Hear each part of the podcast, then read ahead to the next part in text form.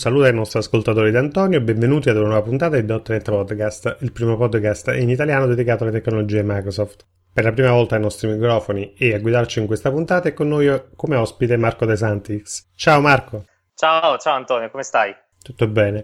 Ascolta Marco, una tua breve presentazione per i nostri ospiti. Chi sei e cosa fai? Sì, allora io sono fondamentalmente uno sviluppatore, ho lavorato con la piattaforma .NET praticamente dalla sua nascita, dalle primissime beta, quindi superiamo il decennio abbondantemente. Molti magari mi associano al mondo delle community perché più o meno dal 2006 sono sempre stato molto attivo in ambito community, sia scrivendo articoli, mantenendo il mio blog e anche magari facendo qualche speech a degli eventi. E da un, un, paio d'anni mi sono trasferito in Inghilterra, vivo qui, adesso lavoro come solution architect freelance, quindi lavoro con diverse aziende in diversi scenari. Sto approfondendo tantissimo le tematiche legate al cloud, in particolare ad Azure, perché qui in UK hanno un grandissimo traino, ecco, mettiamola così, e quindi mi sono fortemente appassionato a questa piattaforma e sto cercando un po' di sviscerarla. Perfetto Marco, in questa puntata Parleremo quindi, come già accennato, di Azure Active Directory. Ti faccio una domanda che può sembrare un po' scontata, però magari per qualche nostro ascoltatore che non conosce il servizio di Active Directory potrebbe non essere tanto scontata. Puoi riassumerci a grandi linee che cosa fa per noi un servizio di Active Directory? Sì, allora, intanto ti faccio una premessa, cioè io eh, come ho già spiegato, sono fortemente orientato verso l'ambito dev, non sono un IT admin, quindi quello che conosco di Active Directory e di Azure Active Directory è frutto dell'esperienza che ho maturato nel corso degli anni interfacciandomi con questi strumenti dal punto di vista dello sviluppatore, da chi realizzava l'applicazione. Quindi magari qualche amministratore di sistema potrebbe storcere il naso se ci sono delle definizioni che sono un po' forzate, mettiamola così. Però fondamentalmente Active Directory e anche Azure Active Directory non sono altro che un'implementazione di una serie di collezioni di oggetti che quindi possono essere utenti, gruppi, applicazioni, privilegi, eccetera, che vengono mantenute in maniera centralizzata all'interno di un server, che possono essere poi utilizzate da diversi dispositivi per tutta una serie di problematiche. Quindi, per esempio, per regolare l'accesso a una determinata applicazione, come per uh, determinare chi ha i privilegi per poter lanciare una stampa presso quella particolare stampante di rete. Ecco, lo scenario che ho appena descritto è uno scenario tipicamente intranet, tipicamente on-prem, no? Ok. E con Azure Active Directory fondamentalmente estrapoliamo questo concetto e lo portiamo in ambito cloud. Marco, a questo punto entriamo nel vivo dell'argomento di questa puntata. Che cos'è Azure Active Directory e perché, come developer, dovrebbe interessarmi, fondamentalmente? sì, questa è una domanda giustissima. Beh, Azure Active Directory fondamentalmente non è altro che il porting, l'implementazione del concetto di directory, quindi lo stesso che abbiamo descritto prima, in un ambito molto differente da quello di una intranet, cioè in un ambito cloud. Ci sono sempre gli stessi concetti ricorrenti, quindi anche Azure Active Directory mantiene una lista di utenti, di gruppi, mi permette di configurare le mie applicazioni e sotto certi punti di vista anche di registrare per esempio dei dispositivi di cui la mia azienda vuole in qualche modo regolare l'accesso. Però ha tutte le limitazioni di trovarsi in una piattaforma cloud, quindi per esempio non è possibile per dire utilizzarla per gestire l'accesso alle stampanti, come non è possibile o almeno non era possibile fino a Windows 10 effettuare per esempio il domain joining di una macchina presso Azure Active Directory, quella era una peculiarità ad uso esclusivo di Active Directory on-prem. Adesso Windows 10 invece permette di effettuare il domain join anche lato cloud. Da un punto di vista invece più prettamente da sviluppatori, è la cosa che ci interessa di più, Azure Active Directory fondamentalmente espone un sacco di servizi sotto forma appunto di endpoint che possiamo invocare, specialmente dal punto di vista della security. Quindi ha tutta una serie di endpoint che implementano vari protocolli di security, tra cui SAML, WS Federation, OAuth, OpenID Connect, e che ci permettono in qualche modo di poterli sfruttare per gestire tutta l'infrastruttura di sicurezza delle nostre applicazioni web, mobile, che dir si voglia. Inoltre, Azure Active Directory espone anche una serie di API, che sono chiamate Azure ID Graph API, che fondamentalmente ci permettono di esplorare il suo contenuto, quindi esplorare tutto il suo modello ad oggetti e anche volendo di modificarlo. Sono puramente RESTful, quindi la, la classica cosa che quando faccio post presso un endpoint sto creando un oggetto, quando faccio get passando l'identificativo sto recuperandone un'istanza. Come posso iniziare a sfruttare Azure Active Directory? Beh, praticamente come ogni servizio o platform as a service che trovo su Azure. Quindi vado sul portale, al momento ancora l'integrazione con il nuovo portale non è disponibile, quindi dobbiamo andare sul vecchio management portal e creo una nuova istanza. Tra l'altro, se qualcuno dei nostri ascoltatori ha mai usato, non so, dei servizi di Office 365 o è titolare di un account di posta Office 365, magari non lo sa, però sta già utilizzando Azure Active Directory perché fondamentalmente tutta la parte di security di Office 365 è basata su questo sistema. Esistono diversi tier, tra cui uno free che va bene secondo me sia per sperimentare ma anche per aziende di, med- di piccole dimensioni e quindi davvero eh, credo che se, se, ci vogliamo provare a divertire un attimo e fare qualche esperimento, qualche prova, sia assolutamente una cosa alla portata di tutti. Perfetto Marco, ma quali sono gli scenari in cui può essere utilizzata da noi sviluppatori?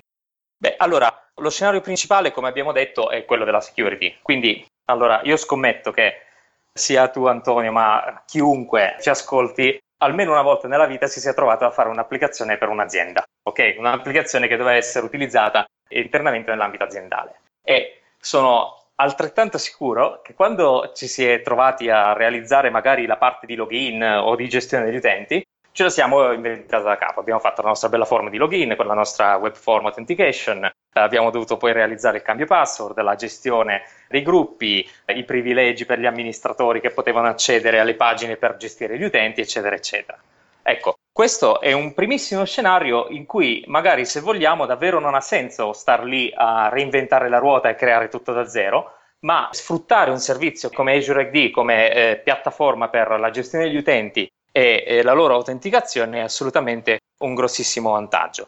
Poi, sempre eh, parlando un po' di casi tipici, un aspetto che spesso ho notato è che comunque si chiedeva di integrare in qualche modo gli account che erano disponibili all'interno dell'applicazione, che quindi erano gestiti internamente nel nostro, nel nostro database, eccetera, con quelli che magari esistevano già all'interno dell'Active Directory aziendale, perché magari l'azienda aveva un domain controller Active Directory e lì poi ci si dava query LDAP per importare gli utenti, eccetera. Ecco, anche su questo aspetto Azure Active Directory, magari ne parliamo un po' anche dopo, è una soluzione vincente perché permette automaticamente di sincronizzare username e password della propria infrastruttura aziendale con quella nel cloud, così da fondamentalmente dare l'illusione del single sign-on agli utenti.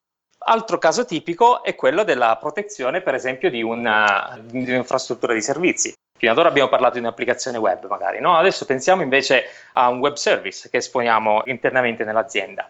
Ecco, qui veramente nel corso de- degli anni ho visto una marea di soluzioni diverse eh, che più o meno funzionavano tutte allo stesso modo. Ci si doveva ricreare in qualche modo un token che andava avanti e indietro io per primo ho implementato tante soluzioni senza grandi nozioni di security, eccetera. Ecco, questo è un altro aspetto in cui Azure Active Directory ci può essere d'aiuto, cioè fornire un'infrastruttura per mettere in sicurezza e controllare l'accesso al mio servizio ASP.NET Web API, per esempio. È supportato nativamente sia da Azure che dal framework Web API.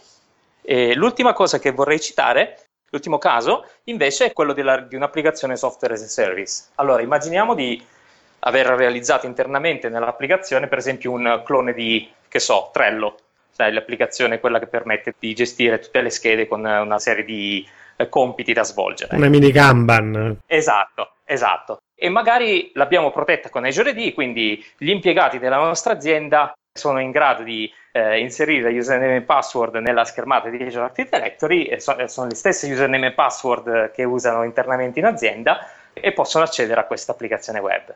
E poi magari succede che l'azienda ha, la trova talmente eh, vincente che vuole venderla e magari vuole, oppure vuole uh, assegnarla, associarla anche ad un'altra, ad un'altra, azienda con cui per, per esempio può avere una partnership o magari, che magari paga una fee per utilizzarla. E l'aspetto interessante è che nativamente Azure AD mi permette di gestire questo tipo di scenario in cui io posso segnare un'applicazione come multi-tenant, cioè deve essere eh, il suo strato di security può switchare tra diverse istanze di Azure AD in maniera assolutamente trasparente e il servizio di Azure AD internamente si preoccupa di replicare tutte le informazioni che sono necessarie per il corretto funzionamento di tutta l'infrastruttura di security. E quindi fondamentalmente quello che succede è che quando l'azienda B prova ad accedere, se la mia applicazione è configurata correttamente, può semplicemente inserire il proprio username e password. La prima volta la sua Azure Active Directory si riconfigurerà per eh, utilizzare il nostro clone di Trello e poi da lì in poi tutti gli altri utenti, ovviamente la prima volta dovrà essere un amministratore a offrire il primo accesso, tutti gli altri utenti potranno continuare a utilizzare l'applicazione anche se si trovano in un'altra azienda. Marco, prima hai citato OpenID, SAML o Auth. Di cosa si tratta? Sì, allora forse vale la pena spendere quattro chiacchiere per togliere un po' questo alone di mistero su questi framework. Sono un po' di, delle parole che nel nostro lavoro di sviluppatori leggiamo spesso e volentieri senza mai andare un po' più a fondo su quello che in realtà sono. Per spiegarti un po' qual è il compito che questi protocolli provano un po' ad assolvere, vorrei partire da una casistica che sicuramente ognuno di noi almeno una volta nella vita ha quantomeno sperimentato. Io penso Antonio che tu hai almeno una volta creato un'applicazione eh, ASP.NET che utilizzasse la Windows Authentication. Sì, sì, classico. L'autenticazione Windows, l'autenticazione integrata di Windows, no? Perfetto. Ok, quindi quando abbiamo utilizzato eh, la Windows Authentication in un'applicazione web, magari non ci abbiamo fatto caso, ma quello che abbiamo fatto è dire, ok, la mia applicazione non deve internamente gestire gli utenti, non è la sua responsabilità, ma mi fido di un altro servizio che si trova nella mia intranet, che nel caso on-prem magari è il mio domain controller, per inserire username e password se necessario e fornirmi un token con eh, le informazioni sull'utente. Ora prendiamo questo concetto e proviamo a portarlo in uno scenario distribuito in cui magari il server dell'applicazione e il server che gestisce la sicurezza non si trovano nella stessa intranet e quindi sono costretti a comunicare per esempio tramite HTTP. Ecco che qui sono nati tutta una serie di protocolli che cercassero un po' di standardizzare questo tipo di comunicazioni in modo da renderle sicure a prova di tampering, a prova di sniff e quindi di riuscire a implementare lo stesso scenario che c'era un prima. Le prime due implementazioni sono state appunto SAML e WS Federation. Ora, anche qui, io la dico un po' dal punto di vista dello sviluppatore, cerco di non essere troppo pesante. Fondamentalmente entrambi definiscono, ok, SAML definisce il formato di un token e definisce anche un protocollo di comunicazione. WS Federation ridefinisce questo protocollo di comunicazione e riutilizza più o meno la stessa versione del token di SAML. E come funziona l'autenticazione in questo modo? Fondamentalmente quando io dal mio browser provo ad accedere per esempio a una pagina protetta dell'applicazione, vengo rinviato in una pagina web del mio identity provider dove inserisco il mio username e password o le mie credenziali in generale e il mio identity provider confeziona un token, lo firma digitalmente, lo cripta e lo rinvia al mio browser che poi con, insieme ad un JavaScript che effettua il post presso uno specifico endpoint della mia applicazione che lo legge e quindi fondamentalmente ho effettuato il mio single sign-on perché ho utilizzato le mie credenziali dell'identity provider per loggarmi su un'applicazione che non è mai venuta in contatto con le mie credenziali.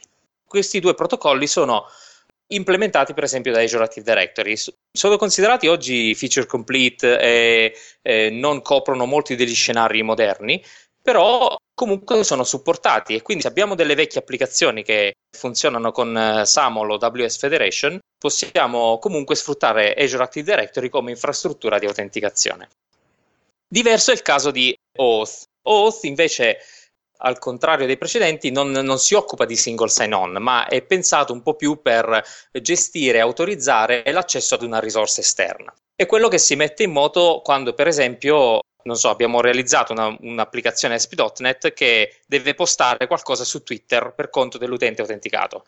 Ok, in questo caso c'è Twitter che svolge la funzione di identity provider perché l'utente deve autenticarsi con le sue credenziali Twitter presso una forma di Twitter. E poi Twitter rilascerà un token che verrà mantenuto dalla mia applicazione e che verrà utilizzato poi per invocare l'ulteriore risorsa che sono per esempio le, le API di Twitter, che sono dei web service, quindi che a loro volta valideranno questo token e mi consentiranno per esempio di accedere alla risorsa, quindi per esempio di creare un nuovo post sulla timeline di Twitter. Quindi io, giusto per capirci, anche se non ho le credenziali di Twitter dell'utente che sta effettuando il post, in realtà Twitter mi dà un token e mi consente di aggiungere dei post al posto della persona. Esatto. Una sorta di delegazione da questo punto esatto, di vista. Esatto, è quella che si chiama Delegated uh, Authentication. Quindi, in buona sostanza, permette ad un server di impersonare in qualche modo l'utente loggato utente logato che ha dovuto poi precedentemente sia effettuare il riconoscimento presso l'identity provider, ma anche approvare tutta una serie di risorse a cui l'applicazione chiamante vuole accedere. Quindi eh, Twitter, per esempio, ci chiede: vuoi fare in modo che questa applicazione possa postare sulla tua timeline? Quindi c'è un elenco specifico di risorse cui l'applicazione dichiara di voler accedere. Ecco, questo è un tipo di utilizzo che possiamo tranquillamente implementare anche con, con Azure Active Directory ed è uno scenario molto più comune di quello che si pensi. Immaginiamo per esempio di avere, che so, la nostra applicazione mobile aziendale che utilizza quindi un'infrastruttura di web service che vengono esposti dall'azienda e vogliamo proteggere questi web service. In questo caso potremmo proteggerli tramite OAuth e lasciare ad Azure Active Directory il compito di rilasciare alla nostra applicazione il token necessario per potervi accedere. E l'ultimo protocollo che voglio citarvi invece è una variante di OAuth che è sorta storicamente un po' quando sono iniziate a venire fuori le prime applicazioni web che per esempio non avevano nessun interesse a postare sulla tua timeline di Twitter, ma che volevano comunque farti inserire username e password e volevano sfruttare le tue credenziali di Twitter per farti fare la login. Questo protocollo si chiama OpenID Connect e cerca un po' di standardizzare tutto questo sistema. Allora, normalmente prima di OpenID Connect come si faceva? Io provavo a implementare il mio flow di OAuth provava a chiamare un servizio qualsiasi di Twitter, se il servizio rispondeva picche vuol dire che la tua autenticazione era fallita. Se il servizio rispondeva ok, vuol dire che la tua autenticazione era andata bene e allora io ti rilasciavo il mio cookie e tu sei per me autenticato sulla mia applicazione web. Adesso con l'introduzione di OpenID Connect si è voluto standardizzare questo processo. Quindi in pratica quello che è stato fatto è specificare che formato deve avere questo token e qual è l'endpoint che devo andare a chiamare per eh, poi validarlo e effettivamente verificare che le credenziali dell'utente siano state corrette e recepire tutta una serie di claim che mi specificano un po' chi sia l'utente e le informazioni che ho richiesto. Questo è un endpoint che è chiamato userinfo. E eh, anche in questo caso è un protocollo supportato da Azure AD, quindi morale della favola, posso proteggere la mia applicazione web ASP.NET con eh, OpenID Connect e quindi fare in modo che un utente possa autenticarsi tramite Azure Active Directory che mi rilascerà un token e poi magari poi sfruttare questo token per richiedere una risorsa esterna, per esempio un altro set di web service, e impersonare l'utente tramite OAuth nelle chiamate a questo web service. Quindi scenari anche abbastanza complessi. Marco, esistono invece delle librerie che possono semplificarci un attimo l'accesso a tutte queste belle risorse? Eh sì, se non esistessero sarebbe un grossissimo guaio perché già parlarne così, insomma, si tratta di protocolli che non sono complicatissimi ma non sono neanche banali da mettere in piedi da zero. Fortunatamente già dal .NET Framework abbiamo tutta una serie di API che ci vengono in aiuto per poterli sfruttare. Ho parlato del .NET Framework perché? Perché tutti questi tipi di autenticazione che abbiamo citato in precedenza sono fondamentalmente basati su claim. Cioè, cos'è un claim? Il claim è un'asserzione che viene formulata dall'identity provider di cui la mia applicazione si fida. Quindi, per esempio, può essere la tua email, può essere l'elenco dei gruppi a cui appartieni, eccetera. E il .NET Framework di per sé espone già dalla versione 4.0, credo, la classe Claims Principle, che è l'implementazione di iPrinciple, quindi l'utente corrente, però con tutta una serie di metodi che ci permettono di esplorarne i claim che sono stati rilasciati dal nostro identity provider. Questo addirittura si trova all'interno della, dell'assembly MS Core Lib, quindi è diventato proprio un first class citizen del framework. Alla fine della solfa però dobbiamo sempre implementare il protocollo OAuth e per poter gestire in maniera automatica tutto questo flusso quando dobbiamo interfacciarci con Azure Active Directory, la libreria principalmente utilizzata è chiamata ADAL.NET, ADAL anzi, ADL.NET. ADL è una libreria che è specifica per Azure Active Directory e la ragione per cui è così è che fondamentalmente il protocollo host è molto vago su alcune specifiche, quindi su cosa deve essere contenuto all'interno del token, su come devono essere invocati alcuni endpoint, eccetera. E quindi questa libreria, invece che lasciare spazio all'implementazione per essere di più immediato utilizzo, è proprio eh, Active Directory, quindi non la possiamo utilizzare per Facebook, per esempio, che pure implementa Auth. La cosa buona è che intanto è realizzata dallo stesso team che realizza Azure Active Directory, quindi è assolutamente al passo con eh, tutte le novità che vengono introdotte e poi supporta davvero un'enorme quantità di piattaforme. Io ho citato ADL.NET, che è ovviamente l'incarnazione per .NET. Credo che la versione 3.0 sia 3.1, credo che sia quella disponibile al momento, sia nel formato Portable Class Library, quindi può essere utilizzata in applicazioni Windows Store, Windows Phone e anche Xamarin.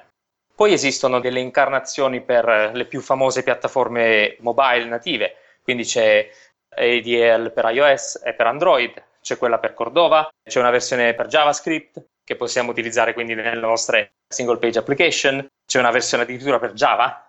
Ora, onestamente non sono tutte allineate con lo stesso feature set, quella per .NET è un po' più avanti delle altre, però comunque è un progetto open source in hosting su GitHub, quindi mi è successo più di una volta di dover andare a vedere un'implementazione di un qualcosa fatto in .NET e cercare poi, magari non proprio io perché non sono bravissimo su Objective-C, però di farla tradurre in Objective-C, quindi è tutto assolutamente fattibile e ovviamente gratuita. Il pregio di EDL è appunto che fondamentalmente basta di solito una o due righe di codice per implementare tutto il complesso flusso di Oath e ritrovarci alla fine con il nostro bel token che possiamo mandare ai servizi per essere autorizzati. Questo quindi dal punto di vista di chi deve richiedere il token di autenticazione. Quando invece siamo noi che dobbiamo sfruttare il token di autenticazione, quindi per esempio se dobbiamo scrivere una ASP.NET Web API che accetti un token di Active Directory, lo validi e consenta l'accesso solamente a persone autorizzate, la bella notizia è che possiamo utilizzare Owin. C'è un paio di librerie di middleware che consentono appunto di fare questa cosa. Lo stesso dicasi se invece vogliamo implementare OpenID Connect, anche qui c'è un middleware scritto per Owen che ci permette di mettere in sicurezza la nostra applicazione ASP.NET MVC. Ora, senza entrare nel merito di quali siano le librerie che entrano in gioco e come configurarle, ovviamente non avrebbe molto senso farlo all'interno di un podcast, però la bella notizia che posso dare è che entrambi queste casistiche sono gestite dai template di Visual Studio 2015. Quindi, per esempio, su Visual Studio, quando faccio un nuovo progetto e dico Web API Sai che c'è il tastino per configurare l'autenticazione no? sulla schermata di New Project. Se dico voglio utilizzare il mio work or school account, che è il modo che si sono inventati per indicare Azure Active Directory, automaticamente viene creata l'application dentro Azure Active Directory, vengono importati tutti i pacchetti NuGet che servono per Owin e viene configurato nello startup.auth.cs all'interno della nostra solution tutte le, le, impostazioni relative all'autenticazione. Praticamente è gratis ce l'abbiamo. Esatto, esatto, è assolutamente banalissimo. Una cosa che mi sono dimenticato di citare, che è assolutamente importante, se andate sul portale di GitHub di ADL, c'è un link a tutta una serie di esempi di scenari, c'è un, ce n'è una quantità sconfinata, che implementano tutte le possibili casistiche, una gran parte delle possibili casistiche con cui ci possiamo trovare. Quindi semplicemente autenticare una web application, oppure autenticare una web application e effettuare una chiamata a Office 365, oppure fare l'autenticazione con una mobile app e chiamare web API. C'è davvero di tutto, sono tutte funzionanti e hanno anche una grossa parte descrittiva che spiega come compilarle, come eseguirle. Ma invece se sono un'azienda ed ho già un mio Active Directory, è complicato passarlo su Azure, cioè quindi da Prem a Cloud? Allora, la risposta è che ovviamente dipende da quanto sia complicata la tua infrastruttura. Io ho da poco terminato un progetto che appunto coinvolgeva la migrazione sul cloud di un on-premises Active Directory che era costituito più o meno da 19 domain controller all'interno della domain forest e sì, non è stata una passeggiata. Ma in generale la buona notizia è che Azure Active Directory e la tua on-premises Active Directory possono assolutamente coesistere. Ci sono fondamentalmente due modalità per farlo. La prima è costituita da tenere fondamentalmente in sincrono i dati contenuti nell'una e nell'altra. Quindi c'è un tool che si installa, si chiama Azure Active Directory Connect, che gira on premises, è un Windows Service fondamentalmente, e ogni X minuti sincronizza utenti, gruppi, membership, eccetera, sulla propria Active Directory nel cloud, che quindi diventa una sorta di proiezione della mia directory on premises. Quindi è piuttosto semplice da configurare. L'aspetto positivo è anche che, siccome vengono sincronizzati anche gli hash delle password, fondamentalmente l'utente può effettuare la propria login in maniera indifferente tra Active Directory ed Azure Active Directory usando lo stesso account. La seconda soluzione invece è un po' più complessa e coinvolge l'utilizzo di un ulteriore componente che è chiamato ADFS, Active Directory Federation Services. Allora, adesso molti esperti dell'ambito IT Pro magari mi censureranno qui, ma stiamo parlando tra dev, dal punto di vista del dev. Dal punto di vista del dev, ADFS fondamentalmente è una sorta di uno strato di servizi che gira on premises e che espone più o meno tutti questi protocolli che abbiamo definito su endpoint pubblici. Ora, non è Azure Active Directory, quindi questi protocolli richiederebbero lo stesso OAuth, OpenID, eccetera, richiederebbero delle configurazioni differenti rispetto a tutte quelle previste anche dalle librerie che abbiamo citato prima.